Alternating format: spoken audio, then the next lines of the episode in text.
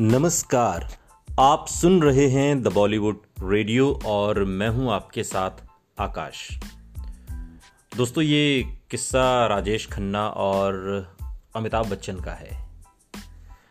जब डिस्ट्रीब्यूटर्स ने छलनी कर दिया दिल, जब सुपरस्टार को पछाड़ा तो सुर बदल गए।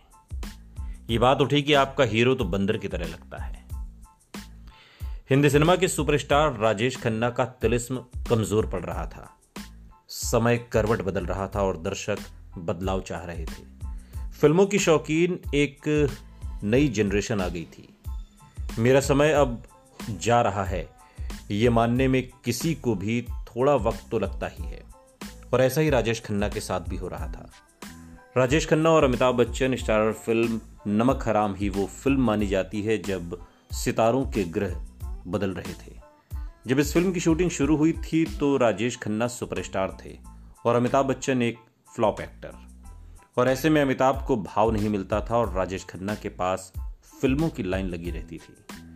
ऋषिकेश मुखर्जी जब नमक हराम बना रहे थे तो राजेश खन्ना के पास शूटिंग के लिए डेट्स नहीं थी और अमिताभ बच्चन के पास समय ही समय था।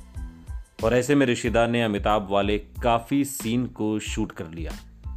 फ़िल्म के कुछ क्लिप जब डिस्ट्रीब्यूटर्स के एक ग्रुप को दिखाए गए तो राजेश खन्ना की जो एक तरीके से तुलना में अमिताभ ही ज़्यादा नज़र आ रहे थे। और ऐसे में डिस्ट्रीब्यूटर्स को लगा कि इस फ़िल्म के हीरो तो अमिताभ बच्चन हैं और राजेश खन्ना दरअसल इस फ़िल्म में गेस्ट अपीयरेंस में हैं। और ऐसे में वो अमिताभ की फ़िल्म को खरीदने में हिचक रहे थे। लेकिन ऋषिकेश मुखर्जी बड़े फिल्मकार थे, उनकी अपनी एक अलग छवि और इज़्ज़त इंडस्ट्री में थी। ऐसे में सीधे फ़िल्म को रिजेक्ट करने के बजाय फ़िल्म की कमियाँ निकालने लगे। कुछ डिस्ट्रीब्यूटर्स ने अमिताभ के बड़े बड़े और कान ढकने वाले हेयर स्टाइल का मज़ाक उड़ाते हुए कहा कि आपका हीरो तो बंदर की तरह लगता है।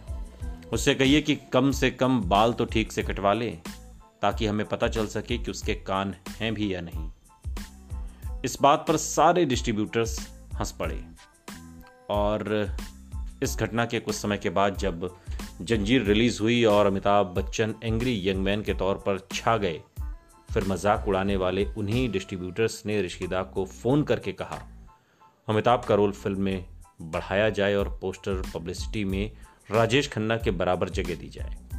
अमिताभ का वही कान ढकने वाला हेयर स्टाइल फ़ैशन स्टेटमेंट बन चुका था।